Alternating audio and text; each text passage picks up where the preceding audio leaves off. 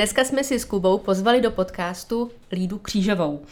Eh, Lída je onkoložka na onkologické klinice první lékařské fakulty a Všeobecné fakultní nemocnice, členka našeho autorského kolektivu Medicí Bony a hlavně naše skvělá kamarádka. Lído, vítej v podcastu Medicí Bony. Ahoj, děkuji za pozvání. Eh, ahoj Lído, fakt ještě jednou taky moc díky, že jsi přišla.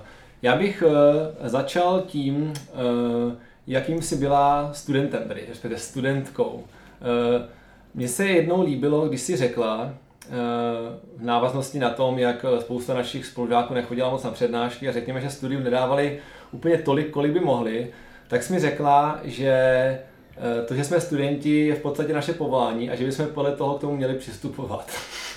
No a to se mi hodně líbilo, protože to podle mě vystihuje to, jak si přistupovala zodpovědně ke svýmu studiu, během kterého si toho zvládla opravdu spoustu. Eh, já na Lídu, protože ona by to sama neřekla, protože je velmi skromná, já není prozradím, že um, svoje studium všeobecného lékařství zvládla uh, s červeným diplomem a dokonce se jí povedla unikátní věc, že až na jediný předmět dostala ze všech jedničku. A hrou osudu ten jediný předmět je ten, který mu se shodou okolností teď, teď věnuje. Jak je to možné? Jak se to sakra stalo? No, to začínáme hezkou otázkou, ale možný to je, asi jsem to neuměla dostatečně dobře, teď zpětně jako asi chápu, jak jsem měla odpovědět, ale z pohledu té medičky, co jsem byla v pátém ročníku, tak to byl jako, neříkám, že konec světa, ale byla jsem jako taková hodně z toho smutná nebo uh, trochu zklamaná, ale zpětně jako chápu, že to byla i dobrá lekce do života a rozhodně to nehraje žádnou roli teďka. A je to jako opravdu legrace říct všem kolegům, jako, že vlastně mám trojku z onkologie. Eh, ze všech asi 50 předmětů eh, jenom jedničky a trojka z onkologie, který se teď eh, na full time věnuješ. No to se prostě tak někdy stane. Nicméně to vůbec neznamená, že je to, nebo takhle, poznamenalo ti to nějak, ty jsi říkala, že ti to jako hodně mrzelo, ale když se ti tohle stalo, měla si pak třeba ještě o to větší nevím, touhu jako dokázat eh, buď tomu člověku nebo ostatním, že to opravdu bylo jenom jako náhoda, nebo že se to jako nebude opakovat? No, já bych chtěla říct, že já jsem se nikdy nesnažila mít samý jedničky, to jako mm-hmm. vůbec nebyl můj cíl. Ale mě jako to hrozně vždycky bavilo. Jako každý ten předmět mě vlastně jako bavil, ono to tak možná nevypadalo, ale já jsem mě to jako strašně baví se učit. Mm-hmm což asi ne každýho baví. A proto pro mě to jako nebyl cíl, jako musím mít za každou cenu jedničky. Ale samozřejmě, když se to už eh, prostě ty čtyři roky, pět let pořád tak jako daří, tak to člověk pak jako zamrzí. To spíš je takhle, ne, že bych potřebovala mít prostě 1,0 průměr, tak to určitě jako nebyl ten primární cíl. Hmm, tak, takže doopravdy, eh, eh, doopravdy to prostě bylo fakt jenom tím, že tě to tak bavilo, tak to byl vedlejší důsledek toho, um, že se to ponořila naplno. No jako první tři, čtyři roky určitě. Pak hmm. už samozřejmě, jak říkám, pak už tě to jako trochu jako stáhne, že jako chceš vlastně v tom pokračovat, ale vlastně to není jako zase tak strašně důležitý. A ještě, abych se vyjádřila k tomu svým výroku, který si citoval, který si vůbec nepamatuju, tak teďka zpětně eh, je to hezká moje myšlenka, pokud má samozřejmě člověk dostatečný zázemí, aby měl ten luxus a mohl se takhle tomu věnovat. Tomu zase jako teď rozumím, nebo asi jsem tomu rozuměla i předtím, ale ne každý prostě si může dovolit jenom studovat a mít eh, mama hotel a nemuset chodit třeba na nějaký zásadní brigády a tak. Hmm. No je to tak, no. Všichni bohužel to štěstí, eh, štěstí třeba nemají. A na té medicíně to potom dokáže být uh, hodně obtížný, když tomu nemůžeš, eh, nemůžeš dávat všechno. Um, Ty jsi už hnedka eh, na fakultě, eh, vlastně v druháku, se dostala na, se přihlásila na ústavu fyziologie a začala si tam s pregraduálním výzkumem. Co tě k tomu táhlo? Um, asi to, že mě to právě hrozně bavilo. Mě jako to zajímalo tomu rozumět ještě nějak více jako dohloubky vždycky ty problematice a fyziologie byl první předmět, kde nám to nabízeli vlastně už na těch eh, cvičeních, že je možný se tam jakoby něčemu věnovat. A tak jsem se o to přihlásila a nějakou dobu jsem se tomu i věnovala asi asi rok, ale jako žádný článek z toho nebyl. Jo, to je zase takový trošičku úskalí toho pregraduálního výzkumu podle mě u nás, že ne všechny ty um, ústavy nebo kliniky jsou na to jako nastavený a není tam jakoby ta podpora. Stejně to trochu pokračuje i u těch PhD studentů, kde ne vždycky je ten program na to připravený, aby se to opravdu potom dotáhlo do nějakého cíle, což je teda nějaká publikace a opravdu to jako celý bylo dotažený. Takže sice tam ta možnost byla, nabídka byla, přijali mě, bylo to fajn, zkusila jsem si opravdu nějaký zajímavé věci, ale jako publikace z toho vyloženě nebyla. Nemám ani zpětnou vazbu, jestli potom použili ty data, které jakoby já jsem tam vyprodukovala. Ale to je jakoby trošku úskalí, který si myslím, že by se na fakultě mohlo rozhodně zlepšit, aby byla, aby byla větší podpora toho pregraduálního výzkumu a v ideálním případě, aby to bylo navázané na nějaký grant, což by znamenalo, že ten student by z toho měl i nějaký, nějaký finanční ohodnocení, což tady nebylo teda. Hmm. Hmm, jako ono ti, to, uh, ono ti to leco zdá, že jo, protože se naučíš nějakou práci v laboratoři, takže určitě tam jako předpokládám, že ti to něco dalo, ale je, máš pravdu, že je škoda, že z toho vlastně nic dalšího není. Práce v laboratoři je hezká, ale to si budeme jako bez článku je to takový jako na půl, že jo. No. Ty jsi tehdy, Kubo, procházel kartotéky diabetiků, že jo? jo, jo, přesně tak, no, to byla taky dobrá pregraduální práce, no. Z toho taky teda žádný článek nebyl, byl z toho, ale aspoň byl z toho výstup na vědecké konferenci jako poster, no, tak, tak jako aspoň, aspoň něco. Ale A životní zkušenost. Životní zkušenost, no, že se dá výzkum dělat i takhle z mého pohledu méně sofistikovaně, ale nakonec to byly docela zajímavý, zajímavý sdělení. Uh, nakopnul tě, ale tady ta zkušenost na té fyziologii byla teda první, kterou si jako věnovala uh, svýmu bohatýmu uh, studijnímu životu. uh, nakoplo tě to k nějakému dalšímu kroku se teda vydat uh, v tom pregraduálním výzkumu? Asi ano, pochopila jsem, že nejsem úplně na, ty, na ten primární výzkum, hmm. že to úplně není to, co mě táhne. Eh, takže jak jsme měli ve třetíku patologii, tak to jsem myslela, že to je ten obor, který chci jako dělat celý život, to jsem si myslela. A takže jsem se byla zeptat na patologii, jestli se tam můžu začít eh, chodit dívat, nebo jestli můžu s něčím pomoct, abych jako víc do toho pronikla, což mi umožnili ve čtvrtáku a v páťáku i v šestáku jsem vlastně chodila na ústav patologie pod vedením paní doktorky Čapkový. Eh, jsem tam dělala taky vlastně takový pregraduální výzkum a jako taky mi to dalo velmi důležitou zkušenost, a přišla jsem na ní včas, že ten obor opravdu pro mě vhodný není, což je taky hodně důležitý, nebo pro mě to bylo hodně důležitý a už jsem to tak měla i s výběrem medicíny. Já jsem vždycky hodně věnovala času tomu, co si chci vlastně vybrat jako za další krok. Takže tady to pro mě bylo důležité, že jsem nenastoupila nadšeně na patologii po škole a nezjistila jsem za dva roky, co se tomu věnuju, že mě to vlastně nebaví, ale měla jsem tu možnost na to přijít už jako předtím, což je hodně důležitý. Ještě před tou patologií, já vím, eh, že v prváku, v druháku, že si chtěla dělat neurologii. No, úplně původně moje eh, představa byla, že budu dělat neurochirurgii, když jsem šla na medicínu. To je pravda. Akorát, eh, protože to je samozřejmě nejtěžší obor. Nebo jsem si to myslela, že je nejtěžší. Máš ráda výzvy, Já mám ráda výzvy.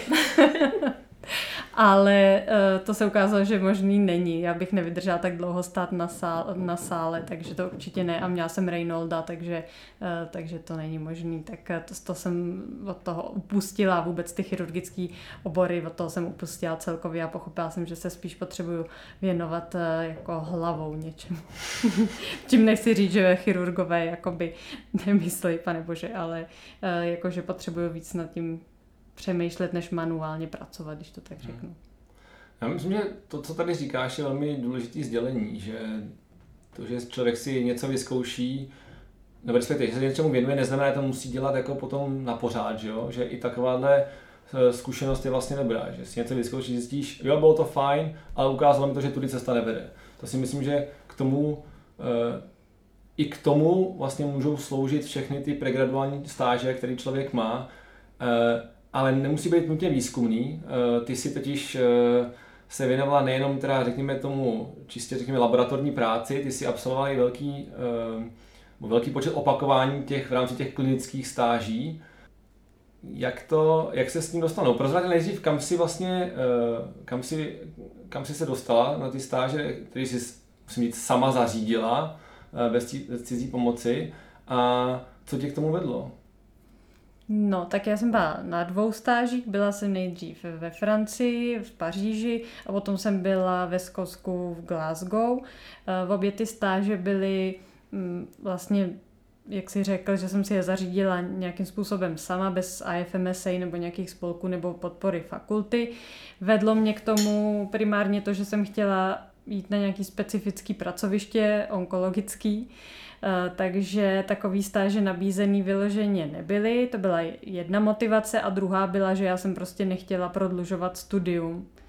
Právě protože jsem nechtěla být dál závislá nebo ještě další dobu závislá na, na rodičích nebo tak. Chtěla jsem prostě školu dodělat v termínu, takže to bylo dost náročné uh, udělat s těma stážema, který nám nabízeli, protože to vždycky znamenalo, že to je v rámci semestru, je člověk někde jinde a musí pak buď jako Ivča Lukášová, kterou jste tady měli, zvládnout eh, všechno v nějakých šílených termínech, což nebyla moje cesta, a nebo opravdu to studium prodloužit, což vy znáte. Takže to já jsem nechtěla, takže jsem chtěla nějaký stáže eh, v létě, který existují, ale zkrátka nepřišly mi dostatečně mm, zajímavý pro mě nebo takový konkrétní, co já jsem chtěla, takže jsem si domluvila tyhle ty dvě stáže Eh, v onkologických nemocnicích obě dvě byly. Já jsem, uh, jenom tady musím posluchačům říct, jak se s námi zatvářel, jsem říkal ten velký počet opakování. Já jsem narážel, to byly mm, eh, na ty stáže, které jsi měla uh, jako ty ošetřovatelský uh, ve Francii. No, to vlastně nebyly stáže. No, ano, to bylo, ano, ale terminologie, pardon.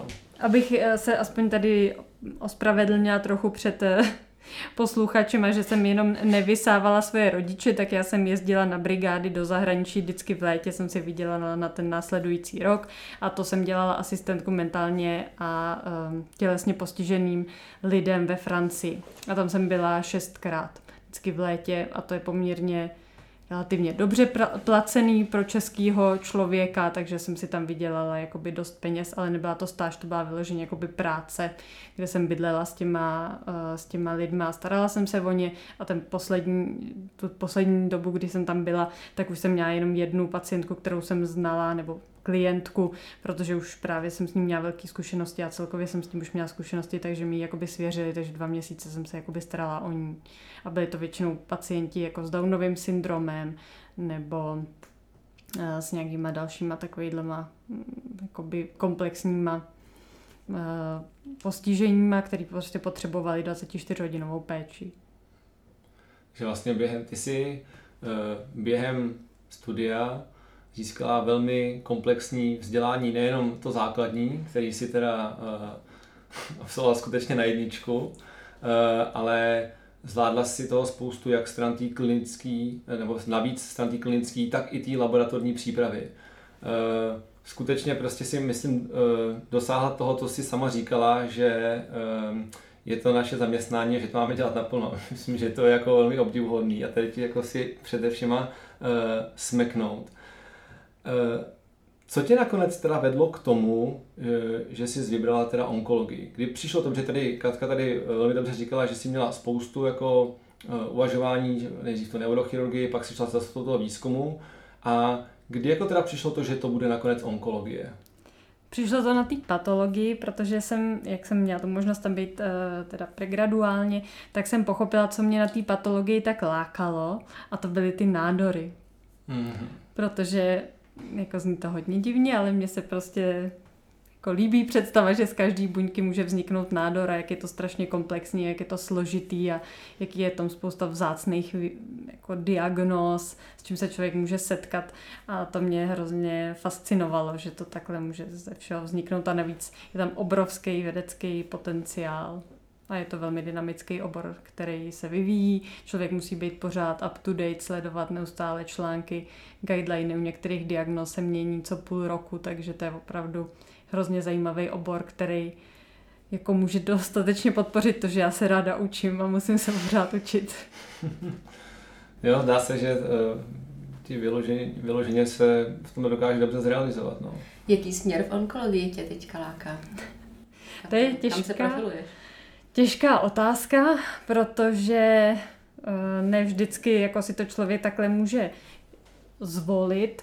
Často to jako nějakým způsobem vyplyne. Tak já samozřejmě zatím atestaci nemám, jsem teprve v předatestační přípravě, takže v tuhle chvíli se věnuju všemu, co na klinice máme, abych jakoby se naučila tak nějak průletem všechny ty diagnózy, ale jinak obecně u nás na klinice se hodně věnujeme karcinomu prsu, takže to bez zesporu tomu se nějakým způsobem věnovat dál budu, ale dál mě zajímají uh, neuroendokrinní nádory, který taky na klinice se tomu poměrně hodně věnujeme, ale nemohla bych říct, že mě jedna diagnóza nějakým způsobem úplně Eh, vtáhla. To, co mě baví, je ta komplexnost, eh, což už jsem možná to z toho vyplynulo předtím.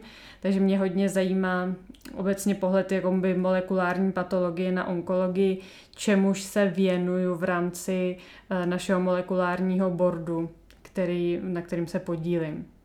Hmm. Možná jenom, kdybys třeba někomu to nezná, co to znamená ten molekulární board. No, molekulární board je taková, takový nový multidisciplinární tým, který vzniká na onkologických klinikách a e, vlastně jeho cílem je e, rozklíčovat a nějak interpretovat výsledky e, NGS, takže sekvenování nové generace těch nádorů, což my prostě provádíme u něk- v určitých indikacích, my osekvenujeme ten nádor, jak DNA, RNA, a prostě získáme spoustu informací. A ty informace je poměrně relativně jednoduchý získat, ale druhá věc je nějak jako interpretovat a opravdu použít eh, do praxi pro toho pacienta a získat nebo doporučit nějakou léčbu na základě toho, co my vlastně tam v té sekvenaci najdeme. Takže na to existují tyhle ty molekulární bordy, které jako zasedají multidisciplinárně a baví se nad tím případem a nad těma nálezama jakoby z, toho, z té sekvenace a snažíme se doporučit nějakou cílenou léčbu. Takže to je to, co mě jako třeba hrozně fascinuje v onkologii a baví mě to hodně. Hmm. A kdo tam je ještě za profese, kromě onkologa? Kdo tam sedí? To není vlastně uh, třeba evropský nějak doporučení ani celosvětově, ono je to poměrně nová věc, ale obecně tam bývá klinický onkolog, často tam může být třeba radiační onkolog, pak tam bývají patologové samozřejmě, pak tam bývají molekulární biologové nebo molekulární patologové, to záleží, jak v kterém státě je tohleto definovaný, to je u nás třeba neexistuje atestace z molekulární patologie pro doktora, ale třeba v jiných evropských státech už ano.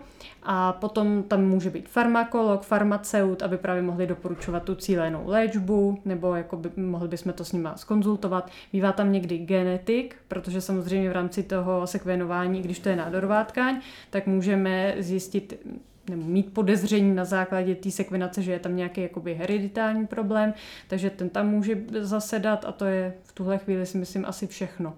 Ale záleží hodně ten případ od případu a taky klinika od kliniky, jaký jsou jejich možnosti. Hmm. Fakt komplexní péče, no. A je tady hezky vidět na tom, jak se eh, od molekuly dostaneš prostě až k cílené léčbě takhle těžkého ať velmi zajímavého eh, onemocnění, eh, jako jsou teda ta skupina těch nádorových onemocnění. A takže po, a třeba po atestaci z onkologie zajímalo by tě dodělat si ještě potom specializaci další? Je tam další cesta? Nebo ještě to není prošlapaný nějaké molekulární patologii? No, já jsem si zjišťovala, jestli se dá dělat atestace z molekulární patologie už na škole a zjistila jsem, že u nás to zatím možný není. Takže uvidíme, jak se to bude vyvíjet, ale uh, myslím si, že ten obor náš je dostatečně velký na to, abych se tam mohla najít a hlavně to není jako uh, potřeba, když to řeknu. Když se tomu někdo věnuje, tak se tomu jakoby věnuje a nepotřebuje na to úplně zatím nějaký další vzdělání, kde spíš ono to ani v jednom člověku fakt nejde, proto je hrozně důležitá ta multidisciplinarita, aby jsme si tam vysvětlili, eh, co, co znamená z obou stran, jak z té interpretace těch výsledků, co to znamená, co to může znamenat, tak z té druhé strany, jak vypadá pacient, co je schopný snést, jaký má výsledky, jestli tu cílenou léčbu vůbec je schopný zvládnout. Takže to jako nic specifického si proto já dál dělat nemusím, jde spíš o to se tomu jako dál věnovat, když to tak řeknu.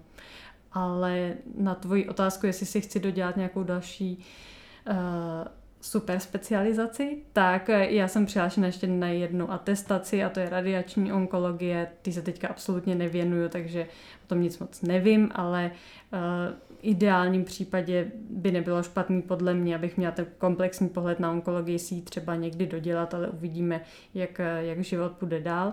A potom se často u nás dělá třeba atestace z paliativní medicíny, což je jako velmi důležitá součást onkologie. Nevylučuju to, ale v tuhle chvíli to jako není můj cíl. Myslím, že musím zvládnout atestaci a uvidíme.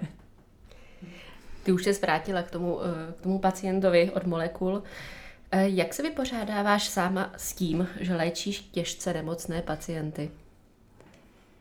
Tak jedna otázka těžší než druhá. Uh, Ještě těžce nemocní, když prognoza je často velmi špatná. Je to pravda.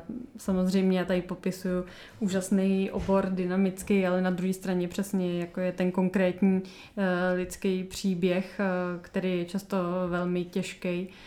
A jako nemám žádný recept, že bych tady poradila, co a jak dělat, ale asi důležitý je se s tím nějak Každý má svoji cestu, jak se s tím vypořádat. A asi je důležité to nějak nezavírat do nějaký jako pomyslný krabičky, ale spíš se s tím uh, nějak tomu čelit. A taky není to určitě obor pro každýho, ani ta práce není pro každýho a každý se s tím určitě vyrovnávat jako neumí, nebo ani není to schopný, protože moc by si bral ty příběhy jako k tělu, když to řeknu. Což ale neznamená, že člověka nějaký osud vždycky jako nezasáhne, to určitě není pravda. Takže jako jasnou odpověď na to nemám. Určitě je dobrý mít eh, za zády nějakou psychologickou podporu, což je v českém zdravotnictví dost eh, problém. Nějaký kolegové to řeší, nebo se to řeší spíš tak, že mají jakoby svého nějakého psychologa, ale je to spíš raritní. Myslím si, že většina lidí jako touhle cestou zatím tady v Čechách nejde, ale co se týče třeba nějakých mezinárodních doporučení, který jsem si četla, než jsem začala být onkolog vůbec, jak se s tím vyrovnávat, tak je tam právě jakoby ta podpora psychologa, že je to jako důležitý o tom mluvit eh, s někým vlastně o těch příbězích, co člověka jako nějakým způsobem tíží. A pak je důležitý mít dobrý kolegy, podle mě, který, eh, který člověka podržejí v nějakou chvíli, nebo třeba skonzultuju, nebo můžeme spolu probrat toho pacienta člověku se jako nějakým způsobem vlastně eh, jako uleví, eh, že vidí, že ten kolega to vidí stejně a mm, nějak to břímě jakoby toho, že jsme zase jako to nezvládli a zase to jde špatnou cestou, jako není na něm, ale že je to opravdu na celý hmm. tý, na celém tom týmu nebo na celé té klinice. A to je taky jedna z výhod, že tam u nás prostě téměř nebo všechno projde multidisciplinárním týmem, takže, takže člověk jako nemá tu odpovědnost přímo na sobě. No, takže asi tak. A potom je důležitý mít nějakou, nějakou relaxační metodu, jak se z toho jako vymanit doma.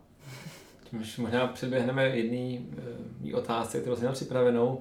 Jaká je ta tvoje relaxační metoda? Stačí sledovat lídy Instagram. Já vím, jsem ale naši posluchači to nevidí. No, tak aktuálně se věnuju malování. A to je dostatečná relaxační metoda, tak já jsem taky vždycky trošku tíhla k tomu dělat nějaký rukodělný práce, takže, takže teďka zrovna se věnuju malování už asi dva, tři roky nebo tak. A je to, to je dobrá, dobrá relaxace, člověk se zaměří na něco úplně jiného takže to můžu doporučit, ale je toho spoustu, každý to má jinak. Já třeba jako spousta kolegů úplně se věnuje samozřejmě sportu, což je taková první věc, na kterou každý pomyslí, ale já prostě sport nemám moc ráda. Sedíme v biošnu, ale můžeš to říct tady nahlas. V pohodě. Roman eh, se určitě neurazí. Ne, myslím, eh, jak tady Katka říkala, to tvoje díla, díla jsou krásný a pokud by to někoho zajímalo, tak můžeme, může si tě najít na Instagramu, podívat se, jak eh, krásně tvoříš. Pomůže to? Jo. Jo? Jako když něco namaluju? Hmm. tam jde o to, že myslíš na něco úplně jiného a zaměříš jako tu mysl na něco úplně jiného. Takže jo, pom- pomáhá to.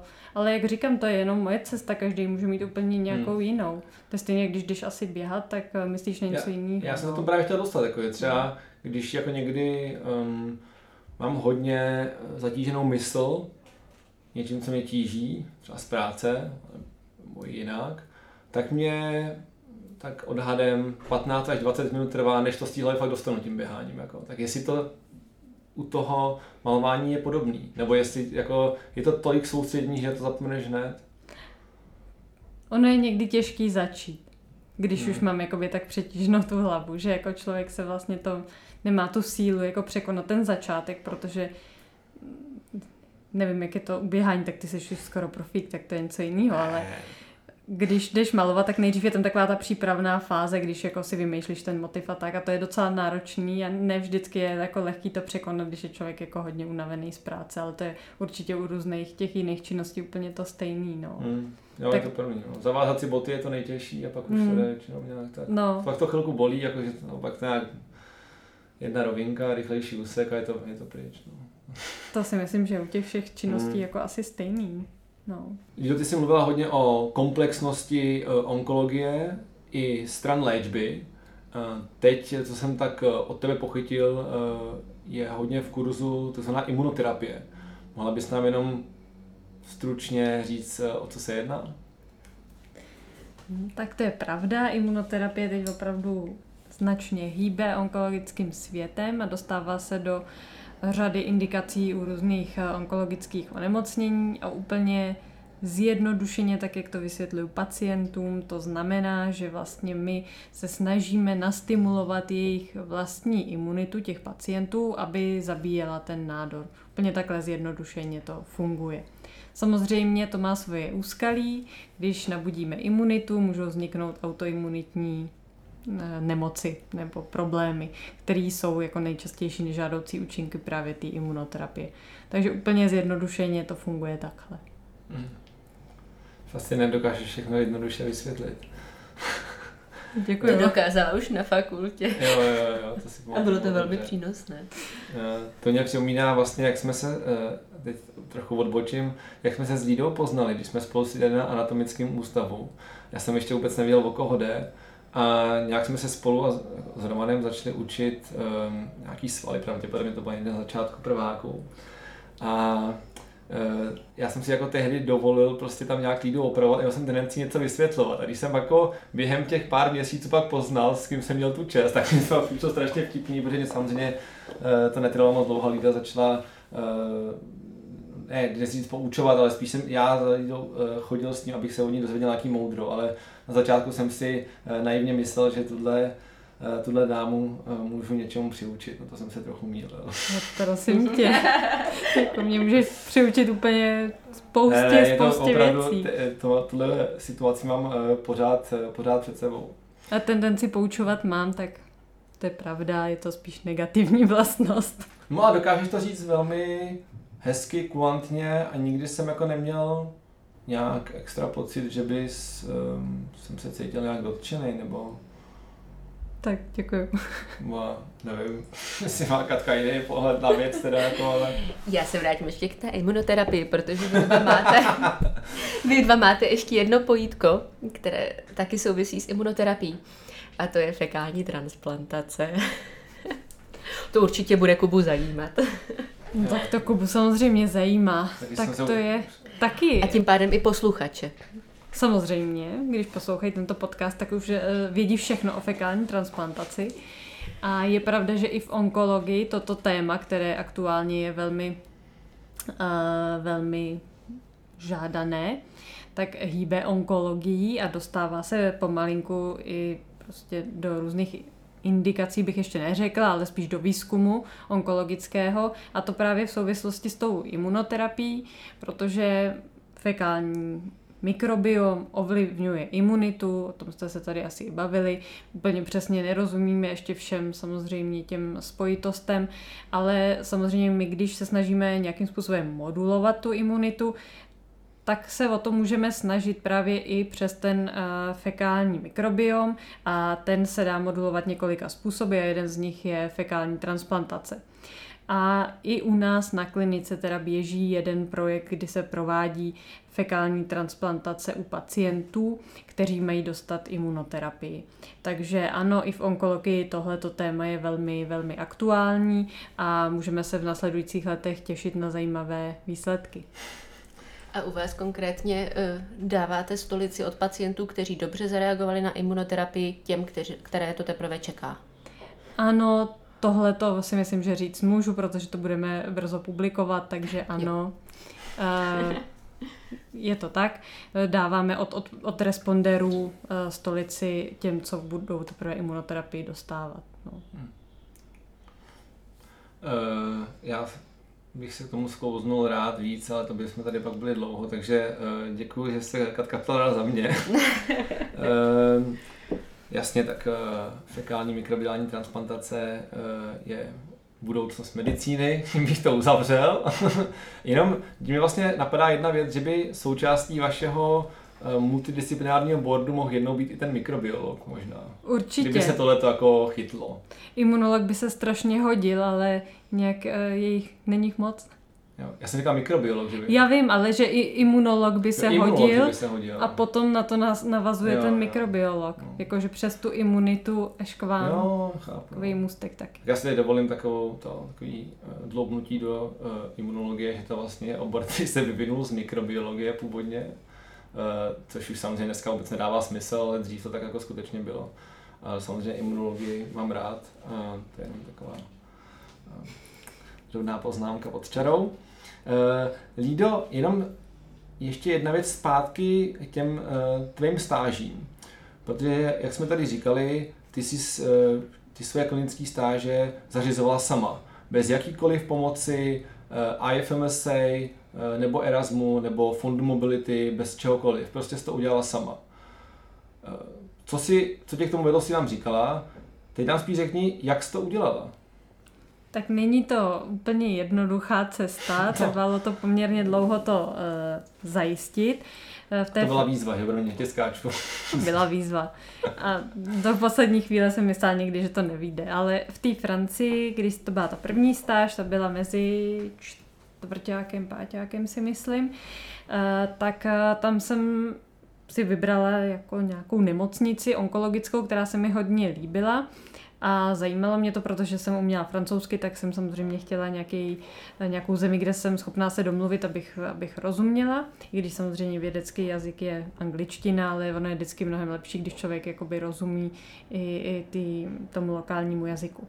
No a pak jsem se snažila zjistit, jak jsem schopná se tam dostat a shodou různých okolností jsem zjistila, že tam pracuje jeden doktor ze Slovenska, který, eh, který ho nějakým způsobem jsme znali. Takže přes něj eh, jsem se jakoby kontaktovala a on mi napsal doporučující dopis, že se za mě jakoby jakýmsi způsobem zaručuje. Takže tady přes to doporučení nebo takový zajištění, že, že jako jsem nějaká osoba, který je možný důvěřovat, se mi pak povedlo tam domluvit tu stáž a to jsem byla na stáži cirkulujících nádorových buněk, takže to byla víceméně výzkumná stáž, bylo to v laboratoři a viděla jsem tam ten cell search, což je takový přístroj, eh, který hledá cirkulující nádorové buňky.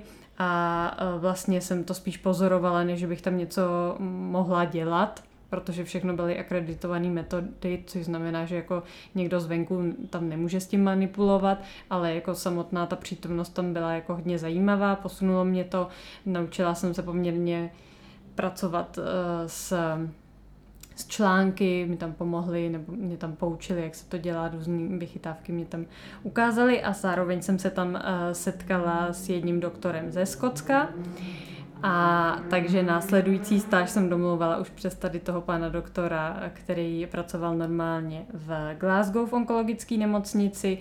A tam to bylo jako o dost složitější, tam jsem vlastně šla jakoby oficiální cestou, že jsem napsala do té nemocnice, že mám o to eh, zájem, tam jít na stáž a oni na to měli jakoby oficiální nějaký doporučení, jak se to má udělat, ale byl tam poměrně velký problém s pojištěním, protože to už nebyla vědecká stáž, ale měla jsem mít vyloženě se dívat na pacienty, když bylo jasný, že s nimi nebudu nic dělat, nebudu je vyšetřovat, nepřijdu s nimi jako přímo do kontaktu, tak stejně po mně jako vyžadovali poměrně vysoký pojištění eh, na x jako milionů liber, eh, který bylo poměrně těžký jako v Čechách vůbec uzavřít, ale nakonec jsme to nějak eh, udělali, že jsem měla pracovní pojištění a nebylo sice tam úplně jako specifikovaný, že je to pro lékaře, ale bylo to pracovní pojištění a oni to nakonec jako akceptovali. Takže to byl jakoby největší, jeden z největších problémů. Tak to jenom podotýkám, že to je na co můžou jakoby studenti narazit, když si to takhle sami domlouvají. A druhá věc je samozřejmě ta finanční stránka. Já jsem si to platila sama. Uh, takže to samozřejmě jako je náročný a Potom nejvíc, největší ta finanční částka je na ubytování a to jsem zase zvládla nějak eh, přes eh, známé. Takže ve Francii tam už jsem měla známých poměrně hodně z těch svých uh, předcházejících zkušeností, takže jsem obeslala pár, uh, pár kamarádů a nějak se mi tam povedlo sehnat jakoby výborný ubytování v Paříži, protože to samozřejmě je extrémně drahý. Ale tohle to se povedlo tímhle způsobem a v tom Skotsku tam jsem si pronajala jakoby byt na měsíc taky jakoby přes toho známého doktora, že mi někoho doporučil. Takže je to jakoby přes známosti, ale stačí vlastně jedna malinkatá známost doktora, kterého jsem jako nikdy neviděla ze Slovenska, který ho zná moje rodina a člověk se může dostat pomalu jakoby kamkoliv, no. Takže chce to spíš jako vytrvat a dát tomu tu energii, pokud o to opravdu stojíte, protože člověka to jako posune vidět, eh, jak se to dělá na západě. Hmm, a musíte tomu taky trochu naproti, ty si tomu, že jo, tak jako Získala hmm. si, měla si jako, jo, jasně známosti, ale taky, jak si sama říkala, měla si známý v té Francii a ty si měla proto, že už si předtím něco dělala. Je to Takže tak, prostě, známosti jsou hrozně no, důležitý a to se, se to nabaluje. to nedosáhne, jako no, no. člověk prostě něco dělat. Je to pravda, je to pravda. Myslím si, že i dneska jsou jedna z největších výhod je udržovat si ve zdravotnictví ty kontakty a mít eh, známý kamarády na různých eh, klinikách, které se kterým se můžu vždycky domluvit mnohem líp, než když toho druhého na druhé straně neznám. To je jak jedna jako z důležitých eh, součástí té podle mě předatestačních stáží je samozřejmě poznat ten obor, na který je člověk na stáži, ale udělat si tam nějaký ty kontakty, představit sebe, poznat trochu tu druhou stranu a potom je ta komunikace a ta spolupráce mnohem lepší. Co teďka čteš? No, tak teďka čtu zrovna Kazuo Ishiguro, což je držitel Nobelovy ceny za literaturu. To je teďka zrovna můj nejoblíbenější autor. Takže všem doporučuji. Má dva druhy, bych to tak rozdělila jako literaturu. Jedna se věnuje hudbě a druhá se věnuje takovému blízkému sci-fi, by se skoro dalo říct. A oboje je skvělý, má výborný jazyk. Skvělý. Děkujeme za doporučení. Um, moje poslední otázka, Lído, je, jestli si vždycky uměla odpočívat, nebo jestli se to naučila až po škole, protože na mě si vždycky během studia medicíny dělala, že opravdu um, svoji práci bereš, nebo teda svoje studium bereš jako povolání, tedy tím, jak si říkala, že uh, jsme studenti a že to máme dělat pořádně. A nikdy jsem si jako nevšiml, Eh, že bys byla schopná odpočívat. Vždycky jako vypadalo, že tomu opravdu věnuješ úplně maximum. Bylo to tak uh, skutečně? Nebo jsi byla schopná odpočívat už tehdy? To je těžká otázka. Já přemýšlím, jako asi jsem teďka schopná odpočívat, tak předtím možná jsem nebyla. nevím. Úplně nevím, jestli teď jsem schopná úplně kvalitně odpočívat, jako snažím se o to přesně nějakýma těma pomocnýma metodama, hmm. typu, že si dovolím něco namalovat nebo něco vyrobit, ale že bych byla člověk, který jako si teď jde odpočinout, tak to úplně nejsem. Ale samozřejmě jsou na to nějaké metody meditace, relaxace, ale to jako úplně mi nejde.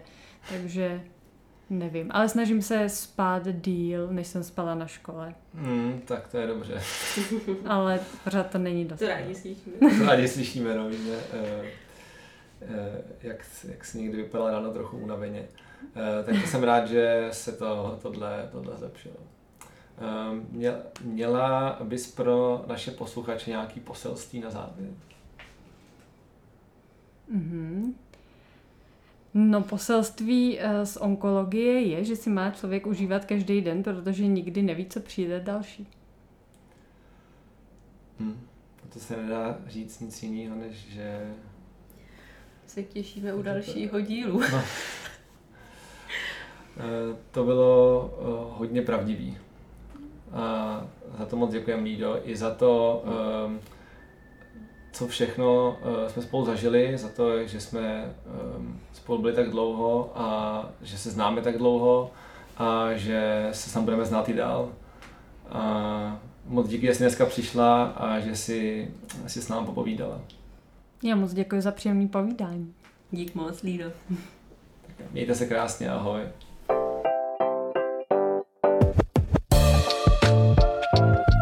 Doufáme, že se vám náš podcast líbil. Těšíme se na váš feedback, a to na e-mailu medicibony.gmail.com nebo na našem Facebooku či Instagramu. Tak zase příště. Mějte se krásně.